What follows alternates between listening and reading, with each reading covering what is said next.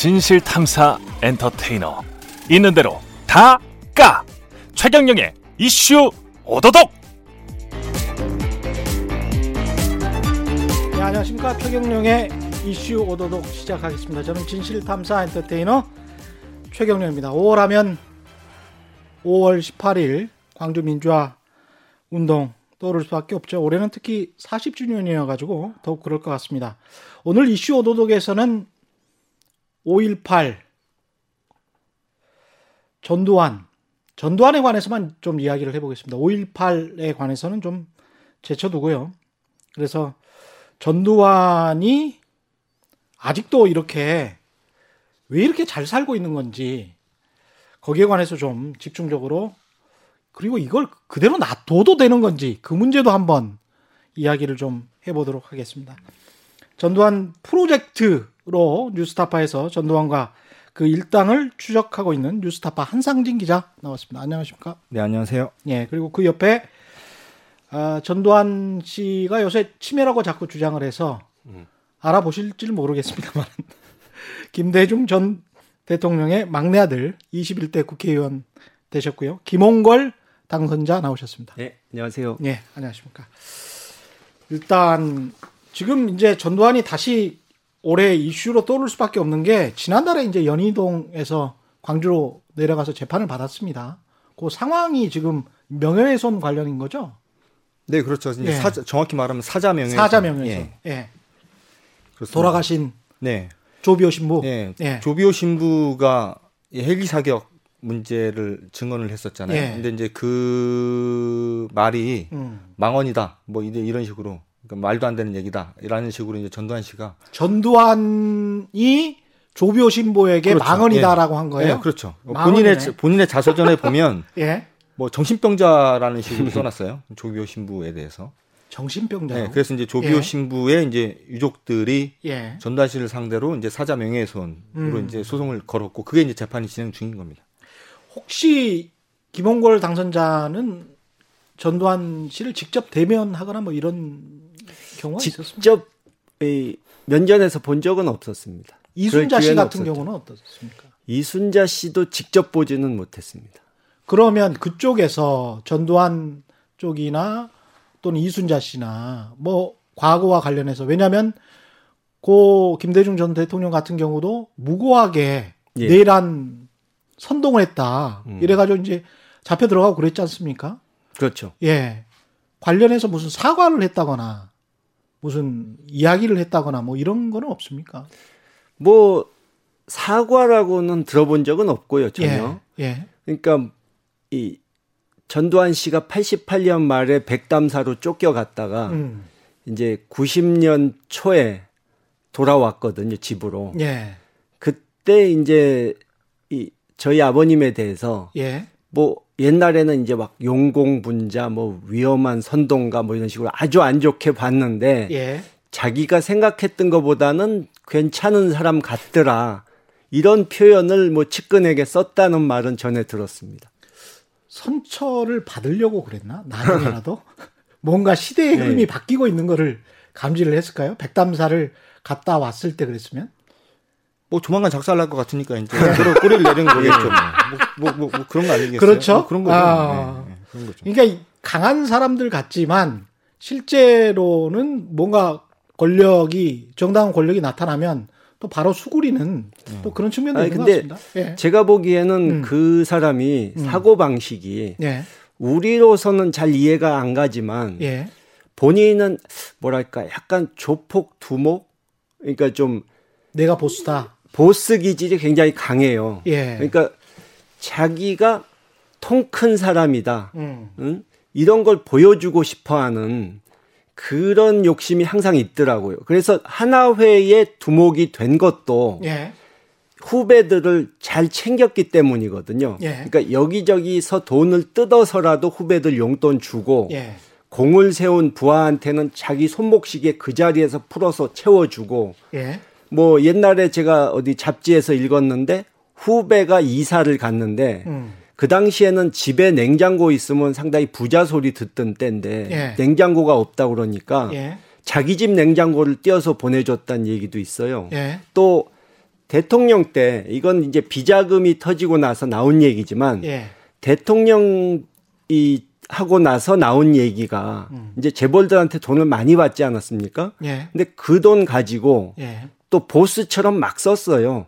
다시 말해서 청와대 수석이나 장관 정도 하면 이제 팔자 고칠 만큼 돈을 주고 밑에 비서관 행정관도 최소한 차 한 대씩은 뽑을 만큼 돈을 줬다.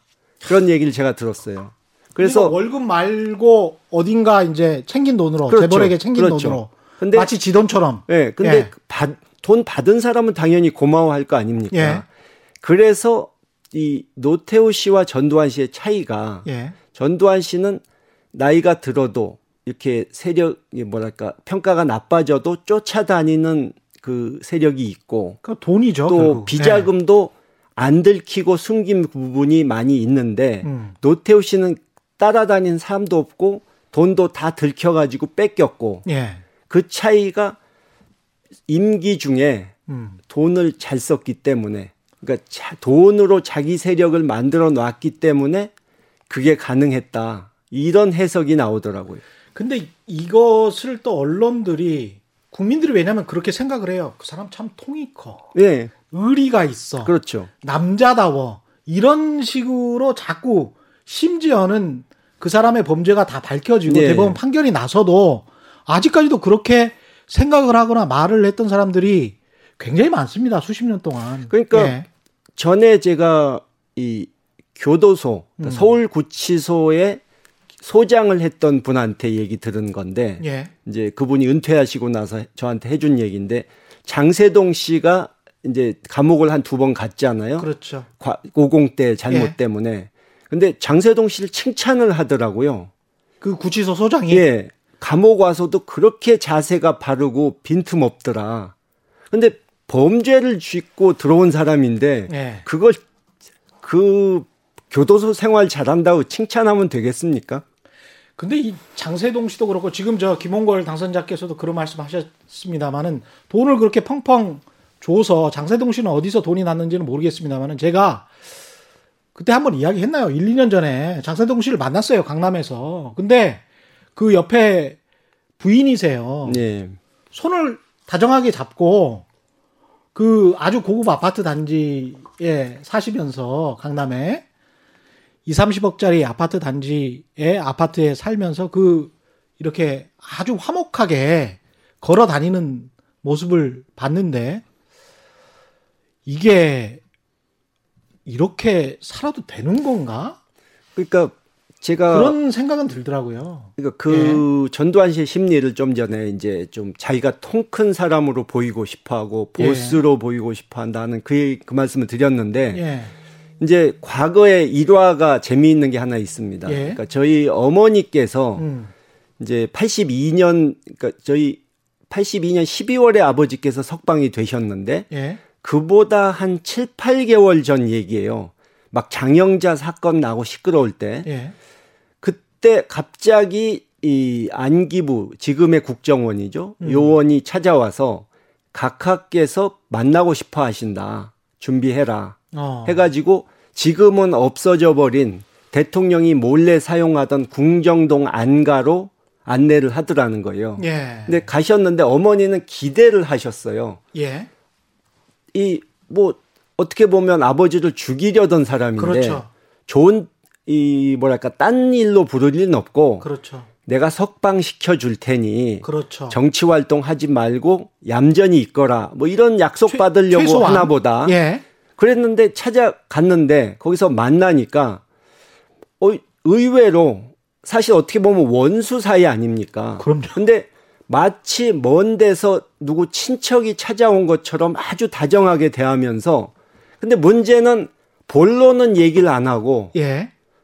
아 우리 아들 놈은 뭐 공부를 요즘 잘하고 우리 마누라는 어떻고 쓸데없는 소리만 잔뜩 하다가 헤어지더라는 거예요. 이해가 안 가는 거죠 어머니로서는 그런 얘기 할 사이가 아닌데 그렇죠. 대체 대체 왜 불렀을까? 염탐을 했었던 아니 건가? 뭐 염탐하려면 본인이 대, 명색이 대통령인데 나서겠습니까? 근데 그것도 있고 나중에 노무현 대통령이 취임하셨을 때 예. 노무현 대통령이 막 어, 국회에서 명패도 집어던지고 예. 막 삿대질하면서 음. 전두환 씨를 질타했던 분 아닙니까? 의원 시절에. 예, 예. 예. 근데 노무현 대통령 취임 축하연에 초대도 안 받았는데 나타나서 자기가 무슨 호스트라도 되는 양 뭐 건배 제의하고 아 그랬었어요? 아, 그 보도 났었어요. 그래서 제가 생각하는 것은 이 사람 사고 방식은 그런 식으로 하면 사람들이 이야 저 사람 통 크다 대인이다 역시 전두환이다 이렇게 칭찬해 줄 걸로 이 그렇게 생각하는 사고 방식이 아닌가 하는 생각이 들어요. 근데 전두환 프로젝트를 진행하면서 네. 전두환 일가의 재산을 지금 쫓고 있고 네. 그 다음에 그 일당들의 재산을 쫓고 있는데 제가 이렇게 사실은 쭉 봤어요. 네. 자범들인 것 같은데 뭐 제가 보기는 아니 그러니까 이 예. 사람들이 다들 군인 출신이잖아요. 예. 뭐 본인이 무슨 본인들이 다 무슨 경제 전문가도 아니고. 예. 근데 이제 이 사람들이 지금 다 잘 다들 잘 살고 있단 말이에요. 예. 근데 이제 돈을 버는 방식이 딱 두 가지밖에 없는 게 하나는 50때 이제 쿠데타를 일으키고 정권을 잡은 뒤에 여차저차해서 이제 챙긴 돈들 그때 이제 부정하게 예. 뭐 대표적인 게 화합형 같은 사람이죠. 예. 그게 아니면 이제 주로 이제 부동산 투기한다거나 음. 아니면 저희가 이제 그 보도를 계속 이제 준비하고 있고 일부 보도를 한 것도 있는데 예. 군 인맥을 통해서 이제 국방 사업 같은데 이제 빨대 꽂고 그 자범이라니까요. 네, 그러니까 이렇게 사는 거예요. 네. 근데 이제 그런 예. 것에 대해서 뭐 전혀 그 부끄러워한다거나 예. 이런 건 전혀 없고 과거에는 다 그랬다라고 생각하는 거예요. 그렇죠. 예. 예. 근데 그런 사람들이 지금은 또 엄청난 또 윤리적 잣대를 전체 사회 자기만 빼고 그렇게 그렇죠. 들이대는 거죠. 네. 예. 그렇죠. 그, 그래서 이 사람들이 어느 정도 지금 재산을 가지고 있습니까? 전두환 일가 같은 경우는? 아니, 일단 저희가 작년에 전두환 프로젝트를 시작을 하면서 일단 예. 전두환의 그 잔당들 음. 한 40여 명, 그러니까 어쨌든 지금 살아있는 사람들이요. 예. 그러니까 핵심 인사들 한 40여 명 재산을 다 추적을 해봤는데 뭐, 못 사는 사람은 뭐 당연히 없고. 못 사는 사람은 예, 뭐 당연히 없고. 예. 대부분이 뭐 거의 전부가 음. 고급 뭐 전원 주택이라던가 강남의 뭐 대형 아파트라던가 고급 빌라라던가 다 이런 데 살고 있고 예. 자식들도 다 잘 키웠어요. 그래서 다들 뭐 자식들이 교수가 된 아니면 뭐 사업으로 성공한 자식들을 뭐 이런 식이고 예.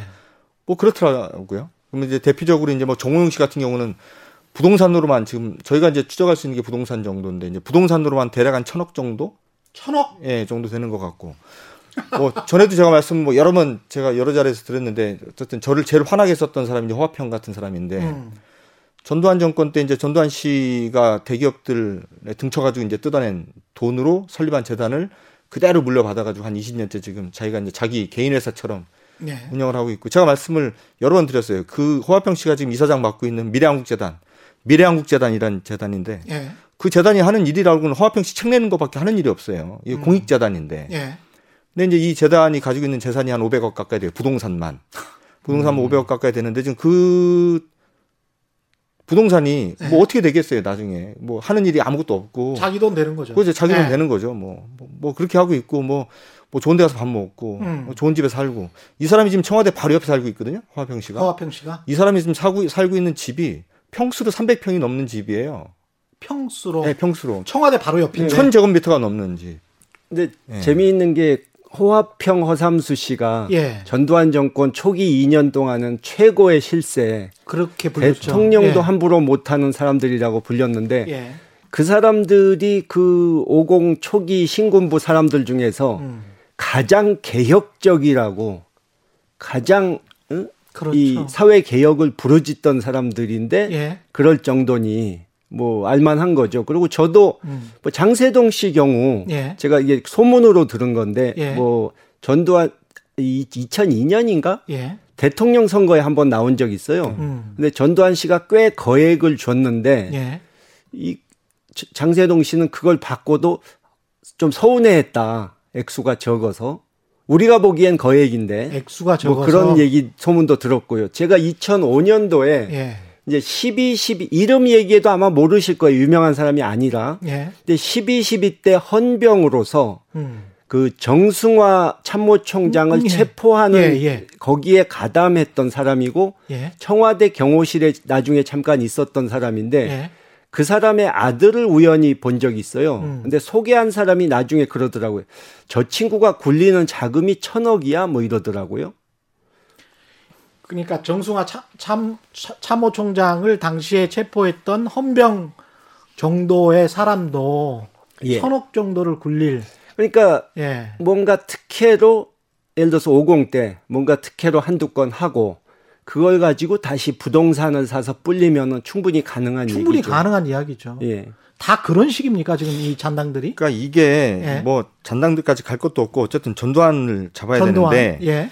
이 전두환 씨가 재산을 관리하는 형태를 보면 음. 아주 일관되게 수십 년 동안 관리를 해요. 이제 예. 방식이 뭐냐면 전두환 일가가 여러 사업을 하고 있잖아요. 뭐 예. 출판 문화 사업부터 시작해서 뭐 한때는 뭐 부동산 뭐 부동산 기획 부동산 사업도 예. 하고 오만 짓을 다 하고 있는데 고상하게 출판부터 또 했어요. 그렇죠. 예. 이, 이 사람, 이 집안이 하고 있는 사업체들이 대략 뭐 한 6, 70개 정도가 돼요. 지금까지 뭐 예. 했거나 지금 하고 있거나. 음. 그런데 이제 이 회사들을 보면 이 돌려막기식으로 사람들이 회사의 경영진을 맡아요. 예. 예. 이제 이제 한 40여 명 되는 사람들이 막 돌아가면서 이제 회사 경영을 맡아 가지고 음.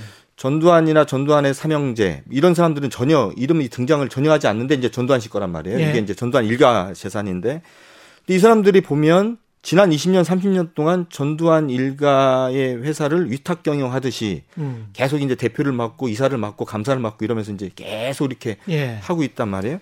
그러니까 뭔가 이제 본인들은 뒤에 있고 이제 대리인들을 앞에 세워가지고 예. 이제 경영을 하고 뒤에서 또 사업은 자기들끼리 벌이고 도대체 그래서 지금 이 전두환 일가가 운영하고 있는 그리고 현재 가지고 있는 재산이 얼마나 되는지 엄밀히 말하면 파악이 잘 쉽지 않은 정도 수준이에요. 이 검찰이 네. 수십 년 동안 네. 추징금 추징하기 위해서 지금 뭐 한 천억 원 정도 남았잖아요. 천억 원 좀 더 남았죠. 천한 10억 가까이 남았죠. 그 검찰이 찾아낸 거는 없습니까? 아니, 그러니까 이제 처음에 이 사람이 97년도에 이제 때려 맞은 추징금이 2,205억이지 예. 않습니까? 예. 이제 그 중에서 한 천억 정도를 냈는데 음.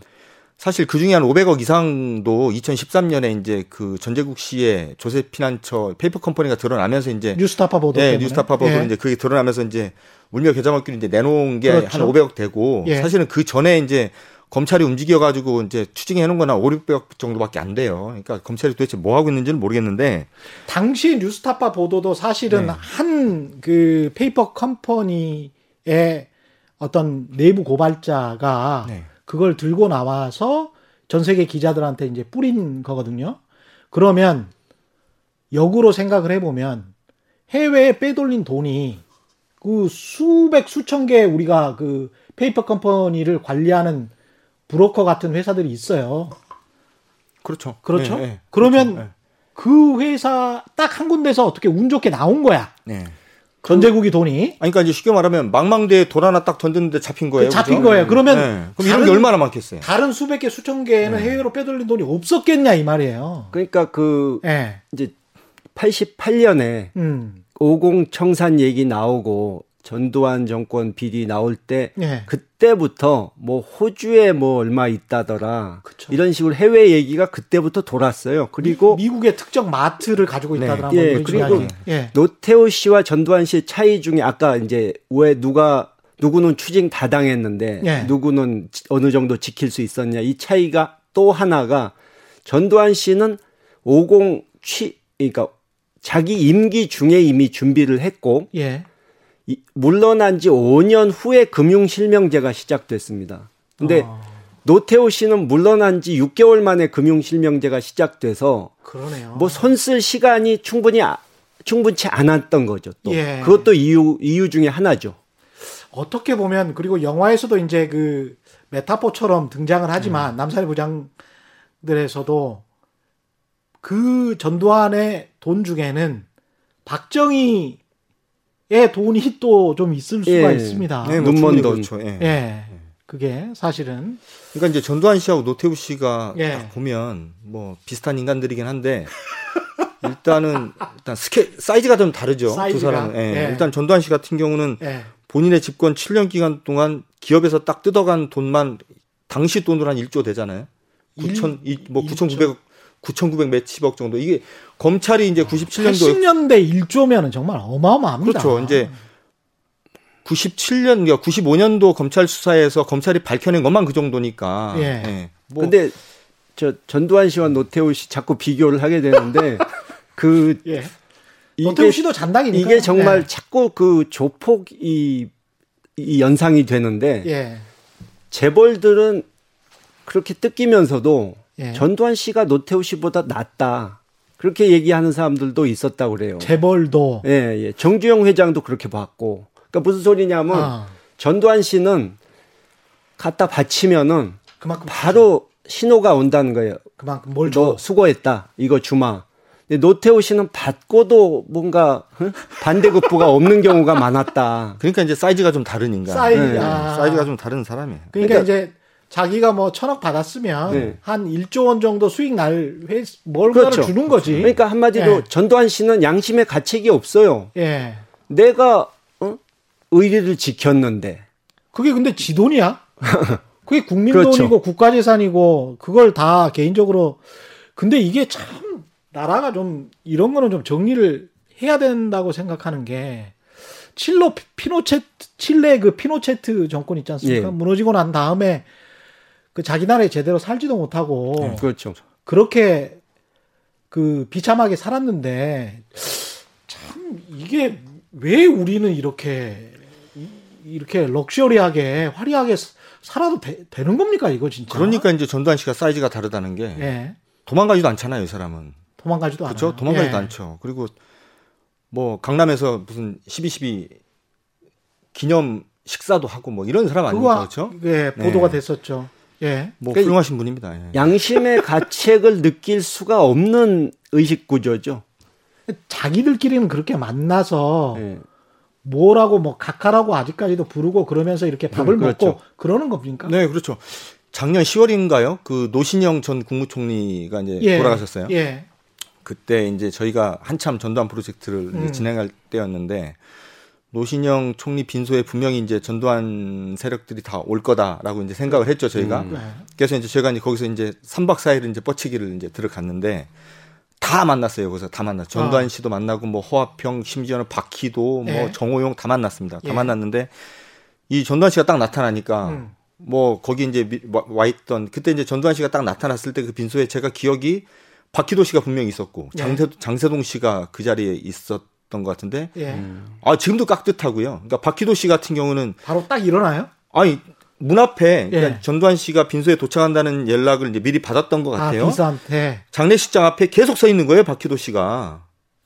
그러다가 이제 전두환 씨가 딱 나타나니까 음. 본인이 딱 의전해서 들어가고 예. 그때 이제 상주 역할을 반기문 씨가 했는데 어. 이제 그 저희가 작년에 이제 방송도 했었던 건데 제 휴대폰으로 이제 찍힌 영상인데 사실은 그 영상이 저는 찍혔는지도 몰랐는데 전두환 씨가 조문을 하고 이제 떠나는 전두환 씨가 차에 타서 딱 떠나는데 반기문 전 유엔 사무총장이 전두환이 타고 있는 그 차에 90도로 인사를 하는 게 제 카메라에 잡힌 거예요. 이제 이게 제 카메라에 정확하게 잡힌 게 아니라 전두환 씨가 타고 있는 차 유리창에 반기문 씨가 그쵸?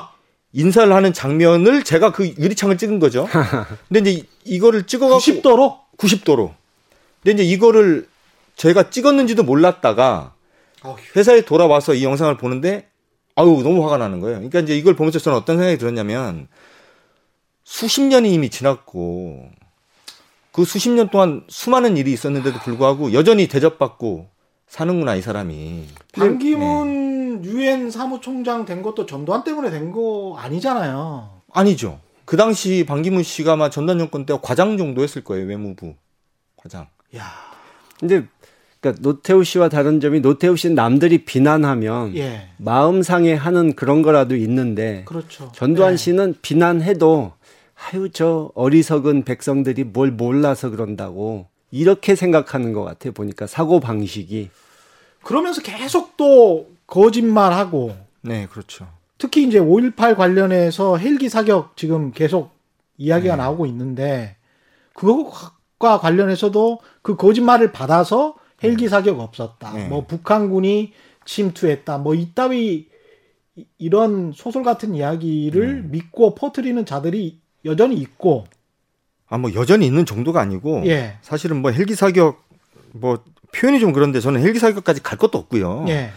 일단 전두환 씨는 본인이 낸 회고록이나 여러 언론하고 그동안 이제 우리가 별로 챙기지 않았지만 간간히 언론에 이제 본인의 육성이 이제 나온 적이 있어요. 이제 예. 보면 이제 본인의 주장을 정리하면 그겁니다. 자기는 쿠데타를 일으킨 적이 없고 어떻게 하다 보니까 자기가 대통령을 할 수밖에 없는 사회적인 분위기가 만들어져 있었고 시국을 수습해야 되기 때문에 어쩔 수 없었다 뭐 이런 이런 식이고 광주 학살은 예. 폭도들 그러니까 김대중 전 대통령을 위시한 이, 이 좌익 세력들이 벌인 폭동이거나 예. 거기에 플러스 북한군이 이제 어떻게 뭐 침투를 해서 음. 이게 뭐 도대체 어떻게 침투했는지 모르겠는데 예. 침투해서 연합해서 이 예. 이제 연합 세력이 일으킨 예. 폭동이다 이제 이게 이제 이 사람의 주장이란 말이에요. 그렇죠. 근데 사실은 이런 얘기를 40년째 하고 있는 게 정말 피곤한 일이에요. 그죠? 그 피해자들 입장에서는 네. 끝까지 지금 무슨 좌익으로 낙인 찍히고 그렇죠. 폭도로 낙인 그러니까 찍혀서 지금도 그래요. 지금도. 예. 이미 97년도에 대법원 판결로 다 끝난 문제고 예. 설사 그 대법원 판결을 언급하지 않더라도 지금 전두환 정권에서 뭐 왜곡되고 사라진 뭐 문서 기록들을 다 제끼더라도 예. 지금 공개돼 있는 것만 가지고도 이거는 명백하게 전두환 쿠데타라는 건 뭐 기정사실입니다. 그렇죠. 그랬는데도, 그랬는데도 불구하고 지금도 광화문 같은 곳에서 이 전두환의 쿠데타를 부, 부정하고 광주 항쟁을 북한군에 의한 뭐 그리고 이제 광주에 존재하던 무슨 폭도들에 의한 무슨 폭동으로 예. 얘기를 버젓이 하고 있는데 안 잡아가요 아무도. 예. 저는 그게 너무 답답하고 이 그, 일종의 혐오 예. 발언 같은 건데. 그렇죠. 그렇죠. 근데 예. 아니 북한군 얘기는 원래는 없었어요. 예. 그러니까 제가 기억을 하는데 예. 그 당시에 이제 5.18 당시에 모든 언론이 계엄사에서 써준 내용으로 왜곡 보도를 하지 않았습니까? 했죠. 근데 예. 그때 약간 그러니까 어떻게든 분위기를 좀 만들기 위해서 북한에서 온 간첩이 시민들을 시민들한테 거짓 정보를 흘려서 선동한 것 같다. 뭐 이 정도 얘기는 조금 나왔었는데 아, 당시에도 실제로 예. 광주에서 이렇게 시위에 나갔다가 붙잡혀서 재판 재판받은 분들이나 예. 또는 내란 음모 사건으로 재판받은 저희 아버님과 그땀 음. 같이 재판받은 분들 중에 예. 북한군과 관련됐다는 얘기는 한마디도 재판에서 나오지 않았고요. 예. 전두환 측에서도 처음에는 북한군이 침투했다는 얘기 한 적이 없어요. 그렇죠. 나중에 네. 가서 음. 이제 그럴 듯한 핑계로서 음. 사람들이 뭐 이렇게 극우 세력 중에 그걸 써먹는 사람이 생기니까 네. 자기도 가, 이 가담해서 그걸 써먹기 시작한 것 뿐이지 옛날에는 그런 얘기 안 했었어요. 제가 조금 보충 예. 좀 해서 말씀을 좀 드리면 예. 최근에 저희 뉴스타파가 음. 80년 5월에서 6월 사이에 음. 일본 그러니까 주한 일본 대사관이 본국 그러니까 자국 외무성에 보낸 예. 외교문서 164건을 저희가 입수를 최근에 해서 이제 그걸 좀, 좀 공개를 하고 있는데 어, 예. 예. 그 내용과 음. 과거 이제 언론 보도나 음. 이미 공개가 되어 있는 이제 광장쟁과 관련된 기록들을 보면 예. 뭐5.18 당시에 북한군 개입설 문제가 사실은 여러 번 언급이 됩니다. 그러니까 신문에도 그 당시 여러 번 언급이 되니까 그러니까 예를 들면 신원학, 신원학 국무총리가 그 당시에 뭐 5월 초에 예. 그 기자들하고 진행했었던 간담회에서도 뭐 북한군 얘기가 나온 적이 있었고 음. 그리고 그 당시 최규하 대통령 입에서도 사실 북한군 개입 문제가 얘기가 나온 적이 있었고 그렇죠. 뭐 여러 명이 얘기를 해요. 얘기를 예. 하는데 음. 잘 분석해 볼 필요가 있어요. 음. 그 과거 언론 보도를 일단 보면 이게 어떤 뉘앙스냐면 음. 우리가 일본이나 미국 쪽으로부터 정보를 들어보니 예. 우리 지금 남한 사정이 이렇게 안 좋은데 예. 혹시라도 북한군이 침투를 한다거나 전쟁을 일으킬 가능성이 있으니까 음. 대비를 해야 되지 않느냐라는 정도 뉘앙스예요. 외교 문서에 음. 나와 그렇죠. 있는 그렇죠. 아니 아니 그 당시 언론 보도. 언론 보도. 그리고 저희가 이제 예. 이번에 일본 외교 문서를 받아 보니까 음. 저는 이번에 이제 그 165, 4건 한 500쪽 정도 외교 문서를 읽으면서 굉장히 좀 의미심장하게 느꼈던 게 거의 한 절반 정도의 문서가 예. 북한의 동향과 관련된 내용을 담고 있어요. 북한 동향. 네, 그러니까 일본이 그 일본 외교문서가 보면 음. 한국 그러니까 주한 일본 대사관이 보낸 건데도 거기에 다 어떤 내용이냐면 자 남한의 사, 상황이 이런데 북한이 이럴 수 있다 저럴 수 있다. 혹은 북한 쪽 정보를 취합해 보니 러시아 쪽 정보를 취합해 보니 이런 내용이 있더라. 뭐 이런 내용들이 많은데 예. 결론을 말씀드리면 예. 저희가 이제 어제 이제 보도했던 내용인데요. 음. 미국과 일본이 북한 쪽의 동향을 청취하기 위해서 여러 가지 방법으로 이제 자기들 조사를 합니다. 아. 정보를 수집을 하는데 어떤 예. 식으로 하냐면 심지어는 북한 상공에 공중 조기 경보 통제기까지 이제 조기 경보기까지 띄워가지고 북한 예, 예. 미국이 이 띄운 결과를 일본 대사관 쪽에 통보를 해줘요. 아. 그러니까 일본하고 미국 워낙 가까우니까 음. 그거를 주한 일본 대사관에서 미국 대사관의 누구 누구로부터 다음과 같은 얘기를 들었다. 예. 첫 문장이 뭐냐면 북한의 움직임이 없다예요. 모든 문서가. 어... 그러니까 뭐 주한 그러니까 주한 예. 미국 대사관 누구 음. 누구가 이렇게 말했다. 예. 북한의 특이 동향은 없다. 또 다음 날도 누, 뭐 주한 미, 미국 대사관의 누구 누구가 또 말했다. 북한의 특이 동향은 없다. 이런 일이 이런 게 계속 반복이 됩니다. 음. 계속 반복이 되니까 예. 일본에서도 이제 나중에 어떻게 판단을 하냐면 북한은 남한 상황에 개입할 가능성이 전혀 없는 것처럼 것으로 판단된다. 어. 라는 내용을 또 써놨고요. 예. 또 재밌는 게 음. 광주항쟁 시기에 판문점에서 남북 실무회담이 벌어집니다. 5월 22일로 제가 기억이 되는데 그날 북한 수행단으로 따라온 북한 기자가 있을 거 아니에요? 예. 그 북한 기자가 남한 쪽 관계자 누구랑 대화 나눈 것을 음. 일본이 청취를 해서 이걸 예. 또 이제 본국으로 쏴요. 그게 어. 이제 극비문서로 돼 있는데 예. 거기에 보면 뭐라고 돼 있냐면 북한 기자가 하는 말이 굉장히 의미심장합니다. 첫째, 우리는 남한을 침공할, 그러니까 침략할 의사가 전혀 없다. 음. 이거 하나는 꼭 믿어줬으면 좋겠다. 어. 우리가 왜 침략할 수가 없냐면 이유가 있는데 첫째, 지금 모내기 때문에 너무 바쁘다. 음. 네. 두 번째, 예? 지금 우리의 제일 관심사는 인민의 경제고 아. 두 번째도 인민의 경제고 예. 인민의 마음을 얻지 못하면 김일성도 통치할 수 없다. 이렇게 북한 기자가 얘기해 놨다고 일본 문서에 버젓이 적혀 있어요. 예. 그리고 그 다음 날이 되면 이런저런 성, 정황을 파악해 보건데 음. 북한은 남한을 침략하거나 무슨 뭐 게릴라니 뭐니 이런 이런 일을 벌일 가능성이 전혀 없다. 이제 이렇게 돼 있는데 자 중요한 건 이제 제가 음. 저희가 이제 어제 그리고 이제 내일 저희 이제 뉴스타파가 이제 보도를 예. 하게 되는 게 이제 북한군 개입 문제와 관련된 건데 지금 이야기를 해요. 그냥 얘기를 여기서. 얘기를 해도 됩니까? 예. 아무 상관없어. 밤 10시에 지금 나오는 거니까. 아, 이게 예. 뭐 특종을 아, 괜찮아. 아. 예. 특종이라고 이야기 안 그러니까 저희가 예. 그, 특종 아닙니다, 여러분. 그 예. 문서에 예. 일본 외교 문서에 보면 예. 전두환 씨의 발언이 담겨 있는 내용이 좀 있어요. 아. 제가 이제 전후 사정을 좀 설명을 해주면 전두환의 발언이 네. 전두환 씨가 자 보세요.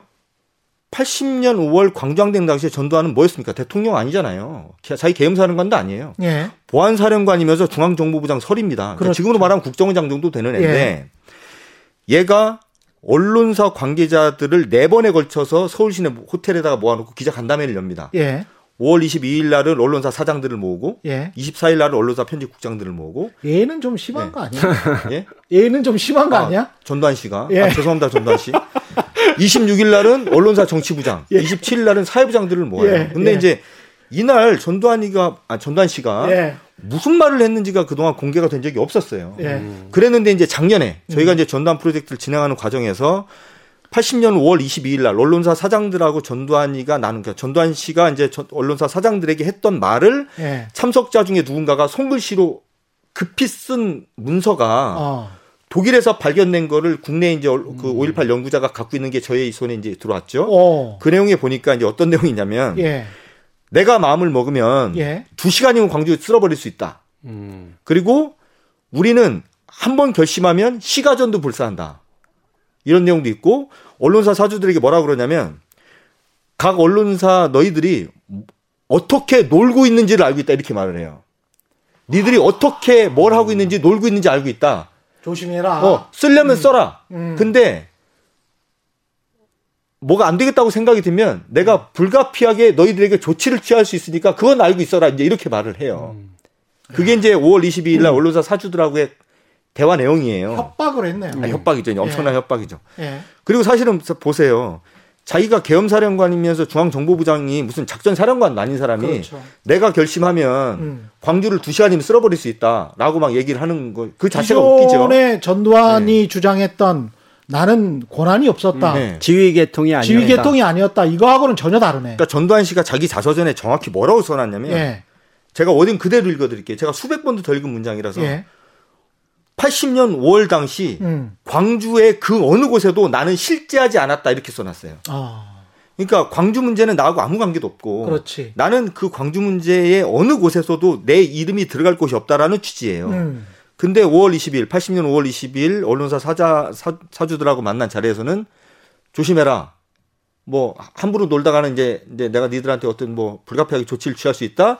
내가 마음만 먹으면 쓸어버릴 수 있다. 두 시간이면 두 시간이면 쓰, 정확히 두 시간이면 쓸어버릴 수 있다라고 시가전 이야기도 이야기를 한 거죠. 그렇죠. 시가전을 불사하겠다 이렇게 돼 있어요. 음. 그런데 이번에 이번에 그 제가 아까 말씀드렸잖아요. 80년 5월 당시 전두환이가 네 번에 걸쳐 언론사 관계자들을 모아서 간담회를 했다고 했잖아요. 예. 그 중에 첫 번째 사주들과의 대화 내용이 작년에 이제 공개가 된 거죠. 예. 나머지 세 개는 아직 공개 안 됐지 않습니까?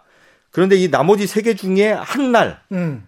전두환이가 뭐라고 말을 했는지가 적혀 있는 문서가 일본 외무성 문서에서 확인이 됐어요. 제가 이제 이 문서를 보고 이제 깜짝 놀랐는데, 근데 이게 이제 재밌는 게 그 네 번에 걸친 전두환이의 그 기자 간담회는 전부 다 첫 문장이 뭐로 돼 있냐면 음. 오프 더 레코드로 얘기한다. 아. 보도할 수 없다. 예. 그래놓고 이제 전두환이가 말을 합니다. 그래서 음. 이제 언론에 전혀 보도가 된 바가 없어요. 예. 그러니까 과거에 이제 보안사가 작성한 문건에서 이 네 번에 걸쳐서 전두환이가 기자간담회 가졌다라는 기록만 확인됐었던 건데, 근데 그 중에서 이제 그 작년에 밝혀진 거 말고 또 하나의 전두환이가 북한군 개입 설과 관련돼 가지고 구체적으로 발언한 워딩이 확인이 됐습니다. 그래서 이게 내일 이제 저희 뉴스타파가 이걸 아. 이제 공개를 합니다.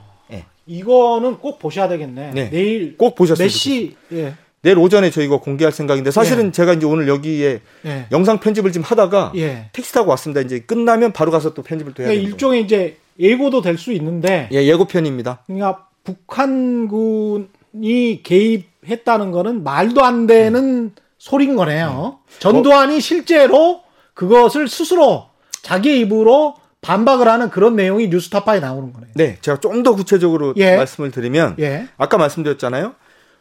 과거에도 음. 80년 5월 당시에도 우리나라의 주요 정치인들 입에서 북한군 개입 문제와 관련돼서 워딩이 나온 적이 여러 번 있어요. 음. 있는데 이건 대부분 이럴 수 있다. 예. 이럴 수 있으니까 대비하자. 이런 아, 정도 음. 취지예요. 예. 근데 전두환 씨의 발언은 그 수준이 아닙니다.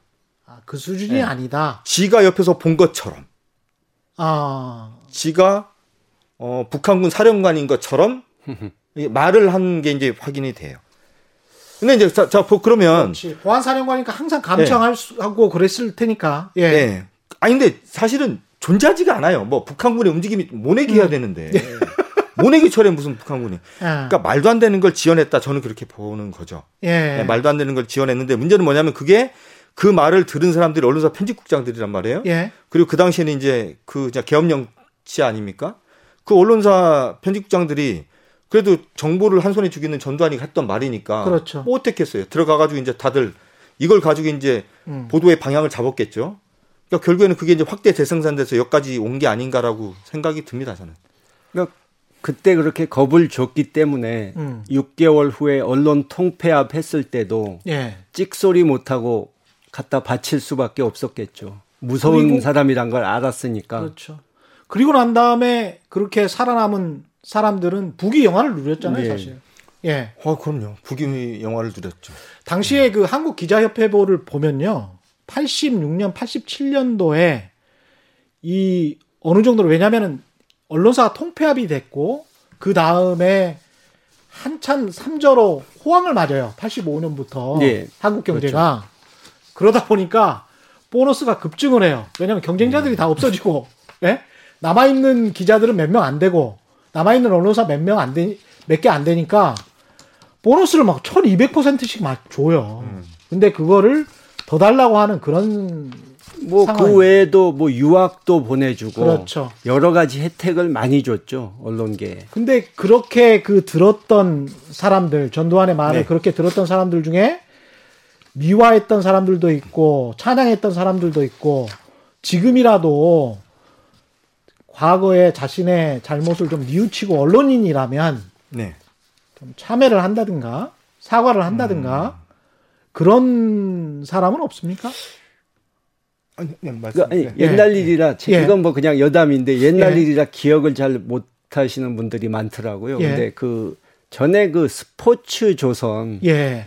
거기 사장이 예. 그 장자연 사건 났을 때 그랬죠. 예, 뭐, 예, 예, 참석했다. 예, 참석했다 해서 예. 근데 난 아닌데 음. 연루됐다, 예. 억울하다 했잖아요. 그런 논란이 뭐, 있었습니다. 예. 사, 주쪽 그러니까 사람들은 사주 쪽 아니냐 예. 했는데 뭐 거기가 이 엉뚱하게 지목이 됐다. 그랬죠. 근데 그분이 예. 제가 이 기억력이 괜찮아서 그건 좀 그런 건 좀 기억을 하는데 86년인가 그때 전두환 씨 찬양하는 글을 썼던 조선일보 기자 출신이에요. 조선일보 현역 기자일 때 예. 제가 우연히 그때 미국에 있을 때인데 예. 평통에다가 전두환 씨 찬양하는 책들을 평통 위원들한테 쫙 돌렸어요. 기자가 아니 다, 당시 평통 기자가. 측에서 어, 예. 평통 위원들한테 예. 쫙 돌렸는데 음. 그 책을 우연히 발견해서 읽어봤더니 정말 기가 막힐 정도로 아. 용비 어천가 수준이 아닌 정말 보는 사람이 낯뜨거울 정도의 그런 책이었는데 보니까 조선일보 기자 누구 누구 이렇게 돼 있더라고요 저자가. 그 평통 책에다가. 예. 근데 그 사람이 나중에 스포츠조선 사장까지 된 거죠. 뭐 어디 안 가네요. 예. 아니 작년에 이제 작년 12월 달에 저희 예. 뉴스타파가 이제 전두환 프로젝트 시즌 1 예. 마지막 편이 뭐였냐면 음. 전두환 정권의 이제 전두환의 이제 언론 부역자들이었어요. 예. 그럼 이제 저희가 그때 전두환 그러니까 기자를 하다가 음. 전두환이가 쿠데타로 권력을 잡은 뒤에 전두환 정권에 참여하거나 음. 뭐그 당시 민정당의 정치인으로 변신한 언론인 이제 36명을 저희가 이제 분석을 해봤는데 예. 몇 가지 특징이 이제 발견이 되는데 예. 제일 많은 수가 뭐냐면 전두환이가 대통령이 되고서 얼마 있다가 이제 미국에 방미를 해요. 예. 이제 방미를 하는데 그때 수행했었던 아 수행 기자단 수행 기자단 음. 예. 이 사람들 중에 상당수가 전두환의 부름을 받고 청와대 홍보수석 뭐 국회의원 이런 걸 쭉 합니다. 근데 이제 그 사람들이 예. 전두환을 내 방미를 어떻게 이제 보도했는지 이제 과거 영상들을 예. 이제 KBS 영상을 이제 탁 보면 KBS, 예. MBC 뭐 많죠. 네. 예. 주옥 같은 정말 대사가 진짜 예. 언론계에서는 주로 이제 초를 친다고 하잖아요. 초를 친다고 예. 하죠. 그냥 너무 이렇게 예. 찬양하고 예. 막 이런 거를 초를 친다고 하거든요. 그러니까 이제 저 같은 그 과장되게. 예. 그러니까 저 같은 부족한 기자들은 음. 도대체 상상도 할 수 없는 이제 문장력을 발휘하는데 하나만 읽어드릴까요? 예. 아 그런데 이상해요. 전두환 대통령이 도착하는 곳마다 약간씩 비가 내리는데 말이죠. LA에 도착하자마자 단비를 내렸습니다. 어, 단비야? 네, 음. 뭐 이렇게 말씀을 갑자기 구름이 와서 어두워진 거 아니고? 그렇죠. 뭐, 저, 뭐 딱딱하고 엄, 엄하고 딱딱한 군인 출신으로만 알고 있었던 전두환 대통령이 예. 뜻밖에도 유머가 넘치고 자상한 면이 많다는 것을 알게 됐습니다. 이런 이런 멘트가 이제 9시 뉴스에 이제 딱 나가는 거죠. 근데 이런 유들이 네. 정치부 기자를 하면서 어떤 사람을 묘사를 하고 그런 식으로 이제 미화를 하고 그냥 그런 식으로 민심을 이렇게 끌고 갔는데 이게 전두환 때만 그랬던 게 아니고 네. 사실은 박근혜 대통령 때도 그랬죠. 네. 형광등 100개 아우라. 형광등 네. 100개 아우라뿐만이 아니고 지상파에서 제가 차마 말은 못 하겠습니다만 한 기자가 그 마차가 영국에 간 적이 있어요. 영국에 갔는데 아, 그 마차가 도착을 해요. 변기 새로 달고 그랬을 때. 예, 예. 예. 근데 갑자기 날씨가 좋아져요. 음. 그 아까는 비가 단비가 오잖아요. 네. 그때는 마차가 도착하자 구름이 확 거쳐요. 어. 예. 그러니까 어떤 말을 해도 단비도 내릴 수 있는 것이고 네. 구름이 그렇죠. 거쳐서 갑자기 날씨가 좋아진 것도 대통령이 와서 그런 음. 거죠. 그렇죠. 상상력이 그러니까 대단한 인간들이지. 제가 봤던 영상 중에 그런 것도 예. 있었어요. 외국으로 나가실 때는 단비를 가져오셨는데 예. 귀국하실 때는 남국의 따뜻한 햇살을 몰고 오셨다. 뭐 이런 표현을 쓴 기사도 제가 봤습니다. 근데 그런 사람들이 뭐 우리 우리 다 아니까 사실 이진희, 하순봉 뭐 다 국회의원도 네. 하고 그랬던 사람들이잖아요. 그렇죠. 아 그렇게 훌륭한 선배들 이름을 함부로 그렇게. 아, 선배라고 생각한 적 없는데. 예. 그리고 KBS의 김인규 사장 이런 사람들도 민정당 출입하면서 민정당 일진을 그렇죠. 예. 했었던 사람인데 예. 엄청나게 찬양을 했습니다. 정말 안전과 화합에 무슨 뭐 어쩌고 저쩌고 막 하면서 그때는 예. 기자가 아니고 소설가들이었죠. 예. 근데 본인들은 기사를 잘 썼다라고 생각을 해요. 음. 본인들은 기사를 잘 썼다라고 생각하고 지금 보면 굉장히 만연체에 뭐 문장이 막 일곱 개 여덟 개가 붙어 있더라고요. 복합문이고 중문이고 막 그러면서 그때 뉴스를 저희 같은 사람들은 잘 기억을 못 하는 게 예. 땡 하고 9시 되면 예.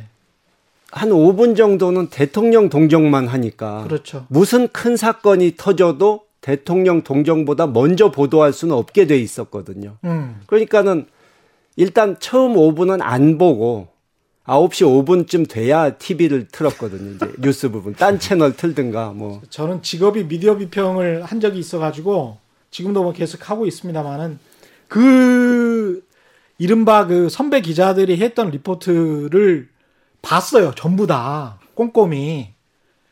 정말 억장이 무너집니다. 그때 예. 흥미로웠던 게 예. 이제 당시에 이제 야당 인사로서 연금되고 이 박해봤던 김영삼 총재, 예. 그러니까 나중에 대통령이 되신 예.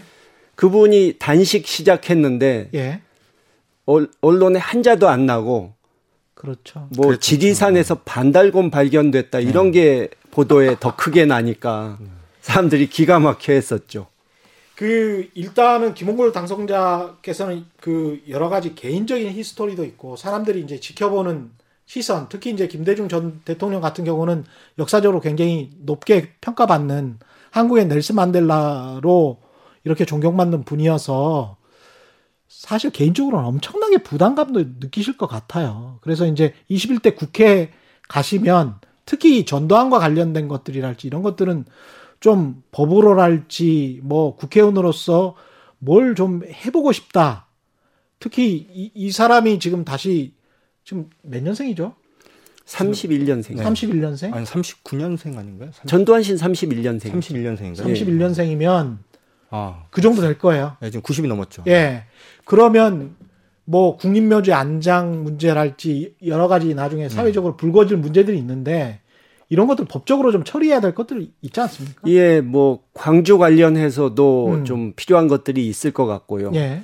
이 국립묘지 안장은 지금 우리의 상식으로는 예. 누가 정권을 잡든 국무회의에서 예. 전두환 씨를 이 국립묘지에 보내자 이런 의견은 못할 것 같긴 한데 예. 그래도 뭐 만약에 대비해서 음. 뭔가 이 반민족 행위, 반민주 행위 이런 부분에 대해서는 확실하게 법적으로 조치를 취해 놔야 하지 않을까 하는 생각이 듭니다. 그리고 아까 그런 그 전두환과 전두환의 잔당들의 그 재산 이거는 어떻게 좀 법적으로라도 뭘 소급을 해서라도 어떻게 할 수 있는 방법 없을까요? 그러니까 작년부터 좀 본격적으로 이제 국회에서 그런 예. 움직임이 있었죠. 예. 이제 어떤 움직임이냐면 흔히 말하는 이제 전두환 3법 이제 이렇게 불리는 건데 예. 그러니까 지금 이제 전두환 씨를 포함해서 이 전두환 쿠데타에 가담했었던 사람들이 이제 나이가 다 많아요. 그리고 많이 죽었습니다. 예. 많이 죽어서 이 사람이 이제 죽어버리면 다 끝나는 거 아닙니까? 그렇죠. 근데 이제 이 사람들이 쿠데타를 일으키고 정권을 잡는 기간 동안 부당하게 취득한 재산들 그리고 그 이후에 또 그 재산이 좀 불어나고 불어나고 해서 지금 이렇게 이제 많은 재산이 돼 있는데 이 반국가적 행위, 그러니까 반인륜 범죄를 저지른 사람들과 관련된 재산은 당사자가 죽더라도 예. 이거를 뭐 후손들에게서라도 추징할 수 있게 음. 흔히 이제 2차 대전 이후에 이제 그 유럽에 있는 국가들이 이제 피해 국가들이 했었던 것 같은 예. 그런 법을 도입을 해야 된다라는 법안이 지금 올라와 있었고 이미 20대 국회에 올라와 있었고 근데 예. 그게 통과가 안 됐죠. 음. 그리고 이제 아직 이제 뭐 원활한 공론화 과정도 잘 거치지 못했습니다.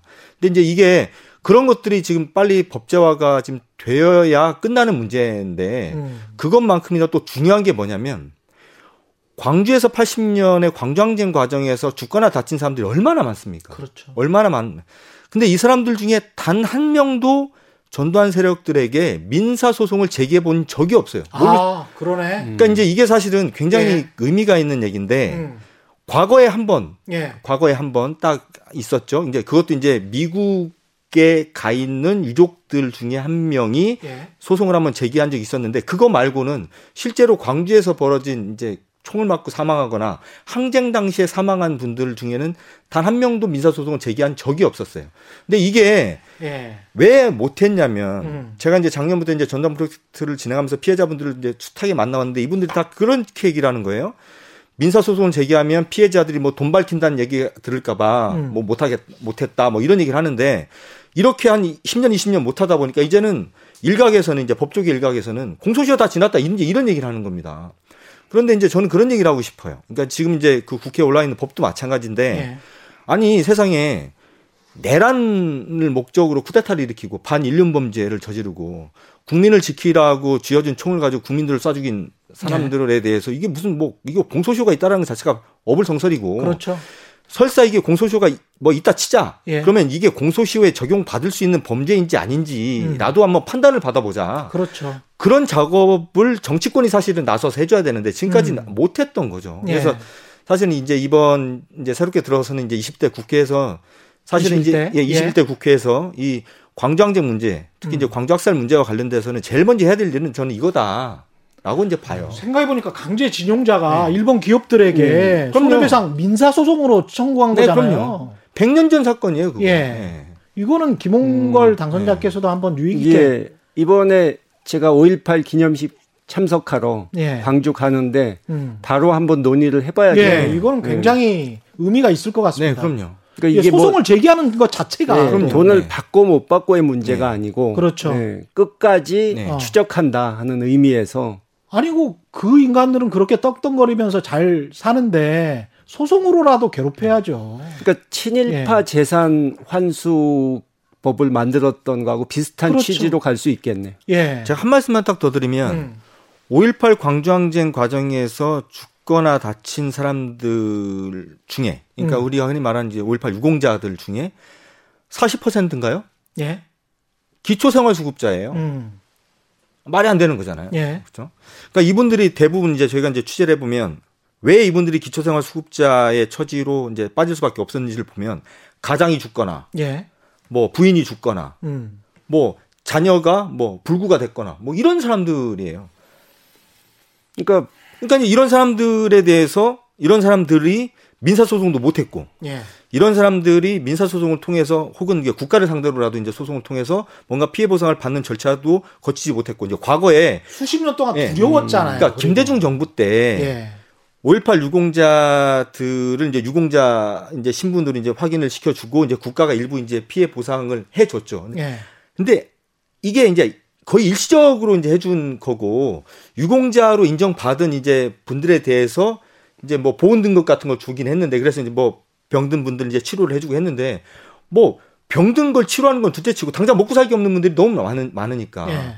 이런 부분 분들에 대해서 어쨌든 국가가 나서서 음. 국회가 나서서 뭔가 해결할 수 있는 방법을 찾아야 된다. 그리고 아까 이제 당선자께서도 말씀하신 게 굉장히 중요한 얘기인데 설사 이런 식의 민사소송을 해서 음. 돈을 못 받는다 하더라도 예. 이런 민사소송을 하는 과정에서 새롭게 밝혀지고 또 이런 민사소송을 했었던 기록이 또 우리나라의 또 중요한 역사가 되잖아요. 예.